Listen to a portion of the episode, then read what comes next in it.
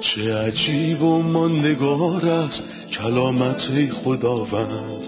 ابدی و جاودان است تمامی کلامت.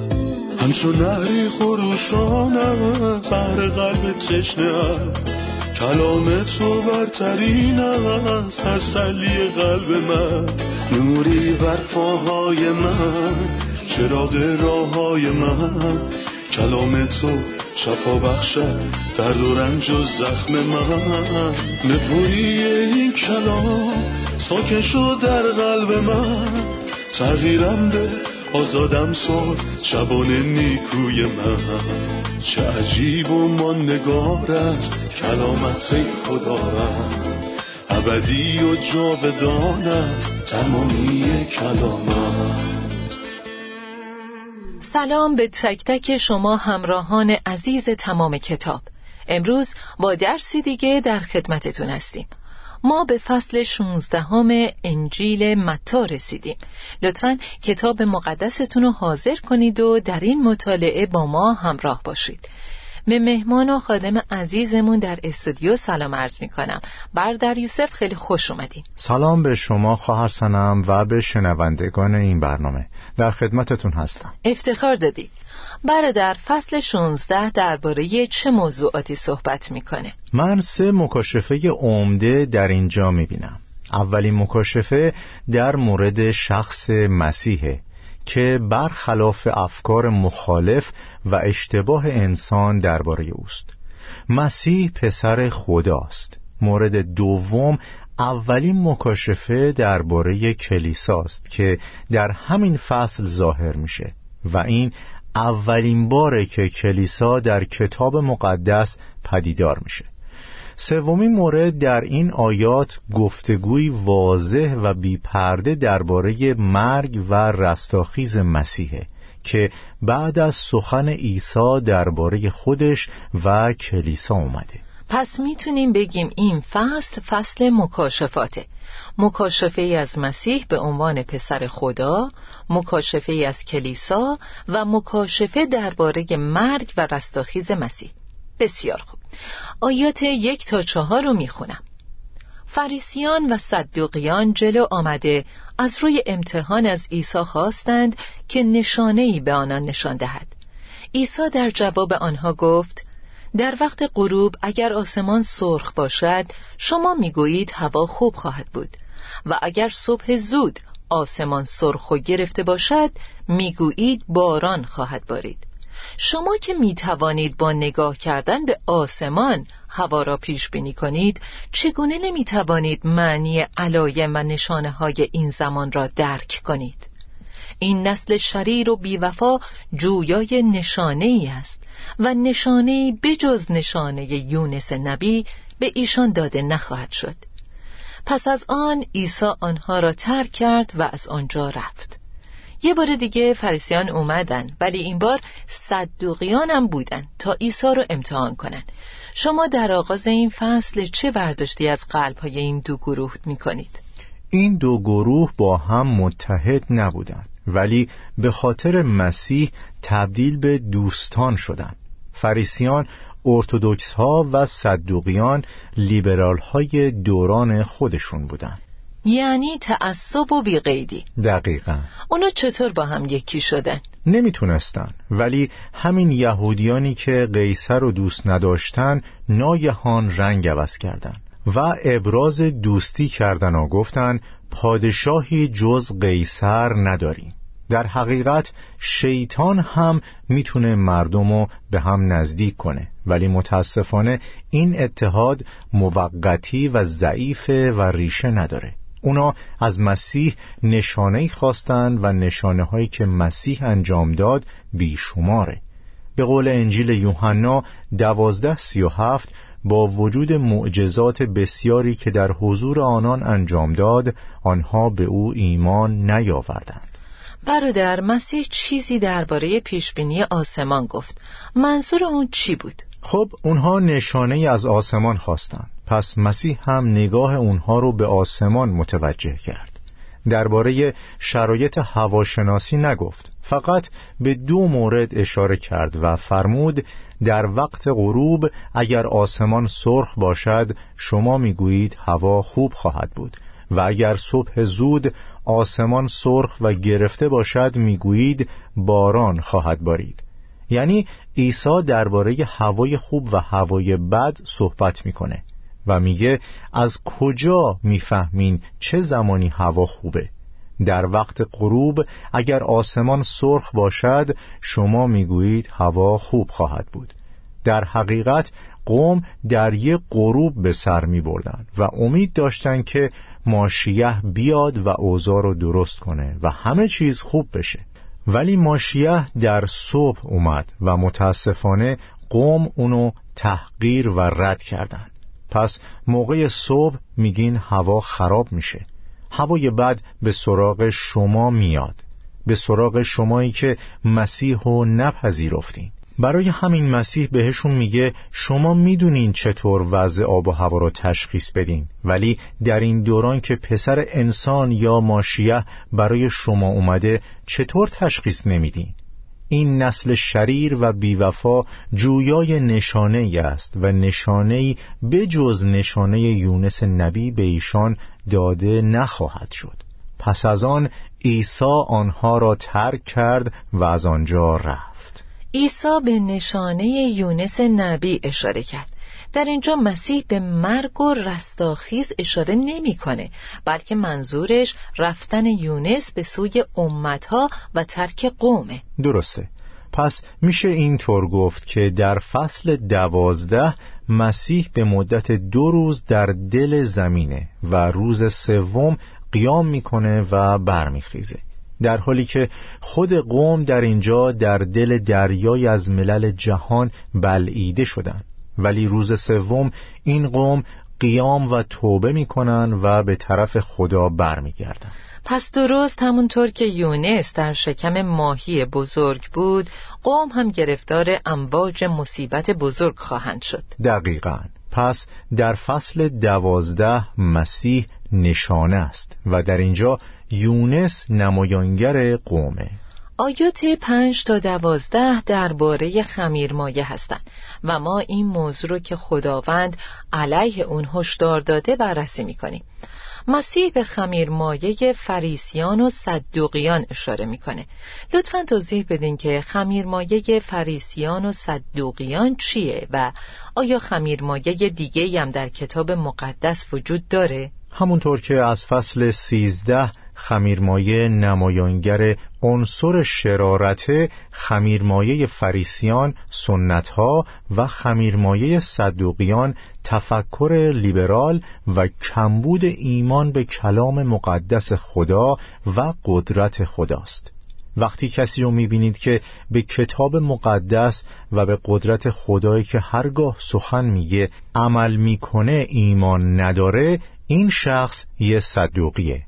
و این خمیرمایه صدوقیانه وقتی کسی رو می‌بینین که به کتاب مقدس احترام نمی‌ذاره بلکه سنتهای انسانی به اون اضافه می‌کنه این خمیرمایه فریسیانه و خداوند به شاگردانش فرمود که از خمیرمایه فریسیان و صدوقیان پرهیز کنید آیا انواع دیگه خمیرمایه در کتاب مقدس وجود داره؟ در انجیل مرقس فصل هشت به خمیرمایه هیرودیس اشاره شده که نمادی از علاقه به دنیاست. دنیا دوستی و زندگی ناپاک مثل زندگی هیرودیسه که در ناپاکی زندگی می کرد خمیرمایه دیگه هم هست. مثلا خمیرمایه بتپرستی. خمیرمایه اخلاقی و تعلیمی رو هم در غلاطیان پنج و اول قرنتیان پنج می‌خونیم. خمیرمایه همیشه نمایانگر شرارته. آیات سیزده تا بیست رو می‌خونم.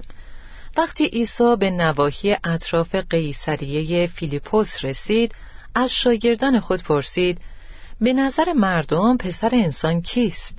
آنها جواب دادند بعضی ها می‌گویند یحیای تعمید دهنده است و عدهای می‌گویند الیاس یا ارمیا و یا یکی از انبیاست. عیسی پرسید شما مرا که می‌دانید؟ شمعون پتروس جواب داد تو مسیح پسر خدای زنده هستی.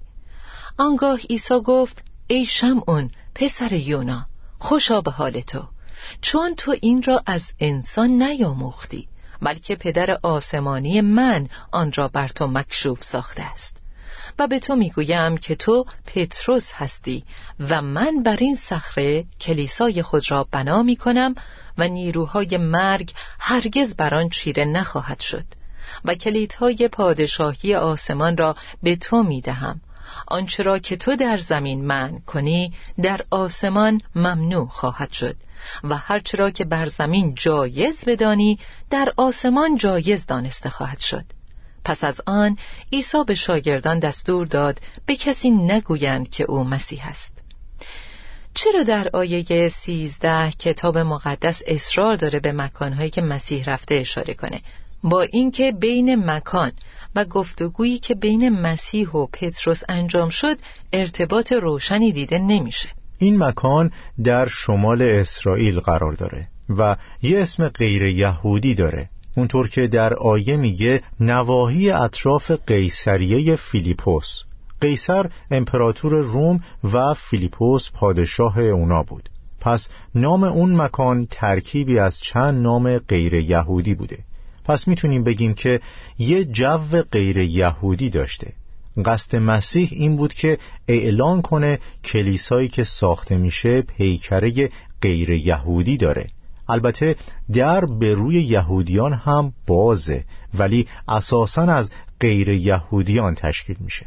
بازگویی مکان دلیلی بر موضوع الهام و مکاشفه هم داره. چون اناجیل بخش تاریخی عهد جدید هستند و تاریخ همیشه در بردارنده تمام اتفاقات، نامها، مکانها، تاریخها، مناطق جغرافیایی و نامهای افراده. برای همین روح القدس می‌خواد که ما مکان این معجزه رو بدونیم و اطلاع داشته باشیم از اینکه این گفتگو روی کدام کوه انجام شده و چه کسی اونجا بوده و نامهای مستند اطلاعات و اتفاقات رو میگه. چون این کلام خداست نه انسان. بنابراین دلیل ذکر مکان اشاره به ساختار کلیسا و موضوع الهام داره. بله درست بردار یوسف عیسی گفت به نظر مردم پسر انسان کیست؟ ولی از دنیای بشری هیچ جواب درستی نمیاد بلکه جواب درست رو در مکاشفه پدر به پتروس می‌بینیم. تو مسیح پسر خدای زنده هستی. چرا انسان نمی‌تونه به چنین مکاشفه ای برسه و چرا باید یه مکاشفه از پدر نازل بشه؟ ما در این فصل شاهد سه روی کرد نسبت به مسیح هستیم. یه رویکرد خسمانه از جانب فریسیان و صدوقیان در ابتدای فصل. یه رویکرد ناآگاهانه از جمعیت. به نظر مردم پسر انسان کیست؟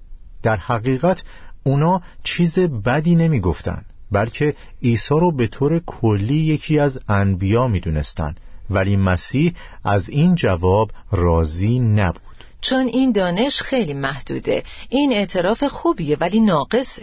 بله فاصله بین این دو اعلان یعنی خدای مجسم و یکی از انبیا مثل فاصله بین کهکشان هاست. برای همین باید در مورد هویت مسیح مکاشفه ای می شد مسیح بر پایه مکاشفه پدر به پتروس چه کسیه؟ پتروس حدود سه سال با مسیح زندگی کرده و معجزات زیادی دیده و در یک یا دو فصل پیش در حال غرق شدن بود و فریاد زد خداوندا نجات هم بده. و نزد مسیح در مقام پسر خدا زانو خم کرد. ولی انگار مسیح داره به پتروس میگه تو منو به خاطر هوش خودت یا به خاطر زمان طولانی که با من زندگی کردی نشناختی بلکه شناخت تو از من به خاطر مکاشفه پدره. این یعنی بدون مکاشفه از پدر ما همچنان در تاریکی محض زندگی می‌کنیم. ولی خدا رو شکر که همان خدایی که فرمود روشنایی از میان تاریکی بدرخشد در قلبهای ما نیز درخشیده است. برادر حرف همیشگی در کتاب مقدس درباره هویت و کار مسیحه. قبل از اینکه به ما بگه مسیح قرار چه کار کنه باید به همون درباره هویت اون بگه. قبل از اینکه کلام خدا درباره کلیسا و مرگ و رستاخیز چیزی بگه به این اشاره می‌کنه که پسر خدای زنده چه کسیه؟ و شما گفتین این مکاشفه نمی‌تونه از درون انسان باشه بلکه باید از خارج بیاد یعنی از پدر که بر پتروس مکشوف کرد. پتروس هرگز در قلبش از پسر خدا بودن مسیح مطمئن نمی‌شد مگه اینکه این کار از طریق عمل الهی انجام بشه. پس هیچ استدلال بشری هرگز نمی‌تونه شخصو به این ایمان که مسیح پسر خداست راهنمایی کنه. حتی مطالعات و پژوهش هم نمی‌تونن بلکه فقط عمل الهی می‌تونه. پدر انسانو به پسر جذب می‌کنه. و روح القدس هم انسان رو روشن می‌کنه. تو مسیح پسر خدای زنده هستی. مسیح بعد از این مکاشفه چه چیزی رو بر پتروس آشکار کرد؟ ما در اینجا مکاشفه پدر به پتروس رو می‌بینیم و مسیح سخنانی رو به زبون میاره که شاید در زبان فارسی خیلی واضح نباشه و به تو می‌گویم و به تو می‌گویم. یعنی پدر به تو گفت و من به تو می‌گویم. ما در اینجا شاهد برابری بین پدر و پسر هستیم. اگه پدر با ارزشترین مکاشفه رو بر تو مکشوف فرموده منم همین کارو می‌کنم و با ارزشترین مکاشفه که دارم رو به تو میدم. با ارزشترین چیزی که مسیح داره کلیساست. عروس او. دو دفعه ای که در کتاب پیدایش واژه محبت و دوست داشتن تکرار شده یادم افتاد. اولین بار در کتاب پیدایش 22 پسر عزیزت اسحاق را که خیلی دوست میداری بردار. این تصویری از محبت پدر به پسرشه و دومین مورد در آخر پیدایش فصل 24 اسحاق به ربکا علاقمند شد و بعد از مرگ مادرش تسلی یافت. انگار همونطور که ابراهیم اسحاق رو دوست داره اسحاق هم ربکا رو دوست داره. اگه پدر پسر رو بر پتروس آشکار کرده پسر هم کلیسا رو بر پتروس آشکار می‌کنه. عیسی درباره کلیسا میگه من کلیسای خود را بنا می‌کنم. این اصطلاح یک دنیا معنی در خودش داره. پس مکاشفه که مسیح داد کلیسا بود که اونو بنا می‌کنه. در این چی می‌بینیم؟ وقتی ما پیدایش فصل دو رو می‌خونیم می‌بینیم که خداوند یکی از دنده های آدمو می‌گیره و از اون دنده زنی رو میآفرینه و اونو پیش آدم میاره. ولی در اینجا در مقایسه با پیدایش سازنده خداوند خدا نیست که برای آدم زنی میآفرینه بلکه آدم آخر یعنی عیسی مسیح کلیسای خودش رو بنا می‌کنه. مطابق با افسوسیان 5:27 او کلیسا رو به خودش تقدیم می‌کنه و کلیسا را با تمام زیباییش به خودش تقدیم نماید. پس مسیح در دوران کنونی کلیسای خودش رو بنا می‌کنه و زمانی که کلیسا در زمان روبوده شدن کامل بشه عیسی کلیسا رو به خودش تقدیم می‌کنه. و نیروهای مرگ هرگز بر آن چیره نخواهد شد. همه دستیسه های لشکریان جهنم قادر نیستند به کلیسایی که مسیح ساخته چیره بشن. درسته.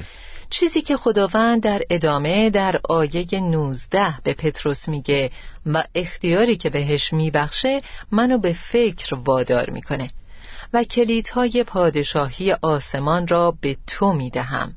آنچه را که تو در زمین من کنی در آسمان ممنوع خواهد شد و هرچه را که بر زمین جایز بدانی در آسمان جایز دانسته خواهد شد. در طول تاریخ برداشت های اشتباه از این آیه انجام شده و تصور بر این بوده که پتروس کلید آسمان و کلید نجات رو داشته و بانی مسیحیت بوده و از این قبیل حرفها. و کلیدهای پادشاهی آسمان را به تو منظورش به پتروسه می‌دهم. این به چه معناست؟ پادشاهی آسمان خود آسمان نیست. پادشاهی آسمان کلیسا هم نیست. پتروس کلید کلیسا یا کلید آسمانو نداره بلکه کلیدهای پادشاهی آسمانو داره. ما درباره پادشاهی آسمان در قسمتهای قبل صحبت کردیم و یاد گرفتیم پادشاهی آسمان حاکمیت مسیح بر پیروان او در زمینه و در میان پیروان مسیح بعضی ایمانداران حقیقی هستند. و بعضی ها هم فقط اسمن مسیحی هن. مسئله گندم و تلخه. بله مسئله گندم و تلخه که در متا فصل سیزده مطالعه کردیم. بنابراین عیسی در اینجا میگه که من کلیدهای پادشاهی آسمانو به تو میدم. چه کسی در روز پنتیکاست در رو برای یهودیان باز کرد تا وارد پادشاهی آسمان بشن؟ پتروس. چه کسی در کارهای رسولان ده در رو برای غیر یهودیان باز کرد؟ پتروس. چه کسی در کارهای رسولان پانزده به سامریان گفت که خیلی وقت پیش خدا خواست که غیر یهودیان از طریق من بشنوند که من در رو براشون باز می‌کنم. پس پتروس در رو برای یهودیان و غیر یهودیان باز کرده. و در کارهای رسولان هشت هم در رو برای سامریان باز کرده. پس پتروس که کلیدها رو داره در رو باز کرده ولی هرگز نبسته. امروز ما نیاز نداریم پتروس برای ما از آسمان پایین بیاد تا در رو باز کنه. هر کس می‌خواد نجات پیدا کنه نیازی به پتروس نیست. چون هر که نام خداوند را بخواند نجات خواهد یافت. این چیزیه که پتروس در روز پنتیکاست گفت و در هیچ کس دیگر رستگاری نیست. این گفته پتروس در کارهای رسولان چهار دوازده است. پس پتروس در رو باز کرده و باز گذاشته و هر کس که بخواد می‌تونه وارد بشه.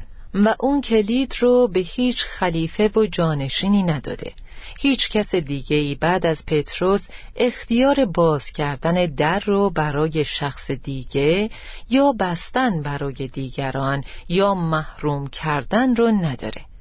محروم شدن از پادشاهی آسمان یعنی جلوگیری از وارد شدن به پادشاهی آسمان. پتروس در رو باز کرده و الان در ورود به پادشاهی آسمان بازه. بله بازه. کسی که در رو میبنده مسیحه و این کارو زمانی انجام میده که برای بردن کلیسا میاد. در متا 25 میگه در بسته شد.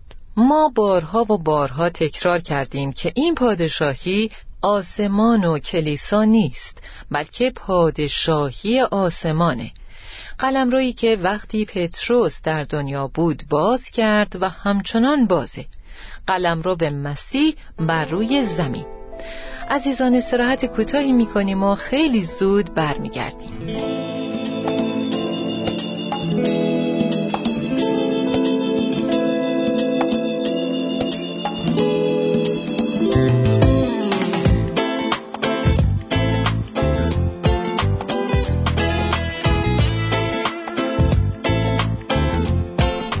آیه 23 میفرماید دور شو ای شیطان تو مانع راه من هستی و افکار تو افکار انسانی است نه خدایی. برادر درست بعد از مکاشفه‌ای که پتروس درباره هویت مسیح از پدر دریافت کرد و مکاشفه‌ای که مسیح درباره کلیسا به پتروس گفت مسیح اعلان کرد که روی صلیب میره و پتروس گفت هاشا. اما مسیح در جواب گفت دور شو ای شیطان. لطفا توضیح بدید. در قیصریه فیلیپی یا در نواحی اون اطراف مسیح دو حرف متضاد و شنید که هر دو از پتروس بود. اولین حرف باستابی از چیزی بود که پدر در تعمید مسیح بهش فرمود این است پسر عزیز من. پتروس گفت تو مسیح پسر خدای زنده هستی. ولی در فصل چهار متا بعد از اینکه مسیح در فصل سه شنید این است پسر عزیز من شیطان به مسیح میگه چه نیازی به مشکلات و صلیب هست؟ من می‌تونم تمام ممالک رو به تو بدم همه ممالک عالم رو. و قیمتش هم خیلی ارزونه. فقط یک بار پیش من سجده کن. مسیح به شیطان فرمود دور شوی شیطان. کتاب مقدس میفرماید باید خداوند خدای خود را بپرستی. بدبختانه پتروس که صدای پدر بود تا مکاشفه اونو درباره مسیح برسونه تبدیل به صدای شیطان شد تا مانع روی صلیب رفتن مسیح بشه. در رابطه با این اتفاق انجیل مرقس به نکته دیگه هم اشاره می‌کنه. زمانی که مسیح به پتروس گفت دور شو ای شیطان. در مرقس می‌خونیم که عیسی به شاگردانش نگاهی کرد بعد به پتروس گفت دور شو ای شیطان. انگار مسیح می‌خواد به پتروس بگه اگه من روی صلیب نرم این افراد به کجا برن؟ من و تو به کجا میریم؟ مطمئنا اگه مسیح روی صلیب نمی‌رفت ما تا ابد در پیچ و خمهای این هزار تو گم می شدیم و عاقبتمون عذاب و تاریکی می بود. ولی به خاطر محبت او نسبت به ما مسیح به روی صلیب رفت. در ادامه نوبت به مکاشفه درباره مرگ و رستاخیز مسیح می‌رسه از آن زمان عیسی به آشکار ساختن این حقیقت پرداخت و به شاگردان خود گفت که میبایست به اورشلیم برود. باید روی واژه میبایست تعمق کنیم چون نشانه ضرورته. او میبایست به اورشلیم برود و در آنجا از مشایخ و سران کاهنان و علما رنج بسیار ببیند و کشته شود و روز سوم زنده گردد. شخصی زمان مرگ، زمان زنده شدن، چگونگی مردن و هویت قاتلانش رو پیشگویی می‌کنه. او میگه روی صلیب خواهد مرد آیا می‌تونیم به چنین شخصی بگیم که نسبت به اونچه در انتظارشه بی توجه بوده و اون در زمان محاکمه و مصلوب شدن فرار می‌کنه و یه نفر شبیه او دستگیر میشه و خدا از مرگ نجاتش میده؟ کسی که درباره اونچه قرار انجام بده و چیزی که قراره بسازه صحبت می‌کنه و میگه که بعد از مرگ زنده میشه نظر شما درباره این ادعاها چیه؟ کسانی که چنین چیزهایی رو میگن با توجه به کلام خدا که صخره ماست صحبت نمی کنن. به کلام خدا گوش کنید و بر پایه این صخره حرف بزنید ولی مردم به حرفای دیگران گوش میدن از کی تا حالا حرف مردم درست بوده؟ از کی تا حالا حرف شیطان که به ذهن مردم تزریق شده درست بوده؟ انسان همیشه گمراه میشه. شما گمراه هستید چون کلام خدا را نمی‌دانید. کجا یک کتاب مقدس نوشته که مسیح دلیل اومدنش رو نمی‌دونسته؟ زیرا او فقط یک بار و آن هم برای همیشه در زمان آخر ظاهر شد. تا با مرگ خود به عنوان قربانی گناه را از بین ببرد. صلیب از همون لحظه اول جلوی چشمان عیسی بوده.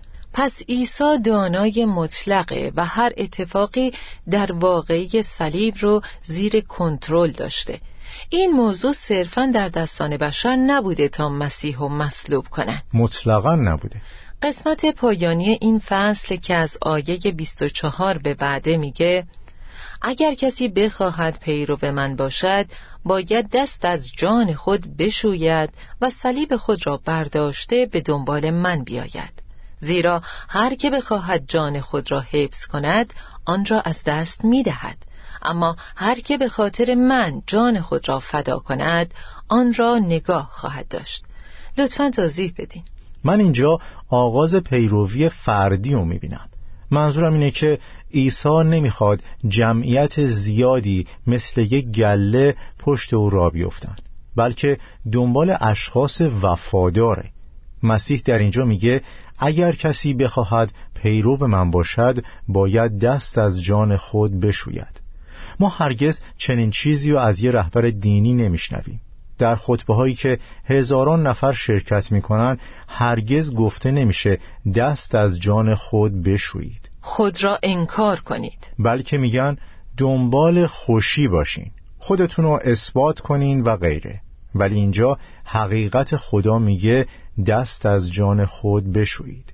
و بعد میگه زیرا هر که بخواهد جان خود را حفظ کند آن را از دست می‌دهد. اما هر که به خاطر من جان خود را فدا کند آن را نگاه خواهد داشت. برای انسان چه سودی دارد که تمام جهان را ببرد اما جان خود را از دست بدهد. زیرا او دیگر به هیچ قیمتی نمی‌تواند آن را باز یابد انگار من باید یکی از این دوتا رو انتخاب کنم. یا از زندگی الان لذت ببرم و برای همیشه جانمو ببازم یا خودمو انکار کنم و دست از همه چیز بشورم و در راستی و وفاداری از مسیح پیروی کنم. این حرف سریح مسیحه. کسی که این کارو می‌کنه زندگی رو به دست میاره و اونو برای حیات جاودانی حفظ می‌کنه. حرف یکی از شهیدان مسیحی به نام جیم الیوت یادم اومد. این برادر در کشور اکوادور مبشر بود و این جمله را گفت.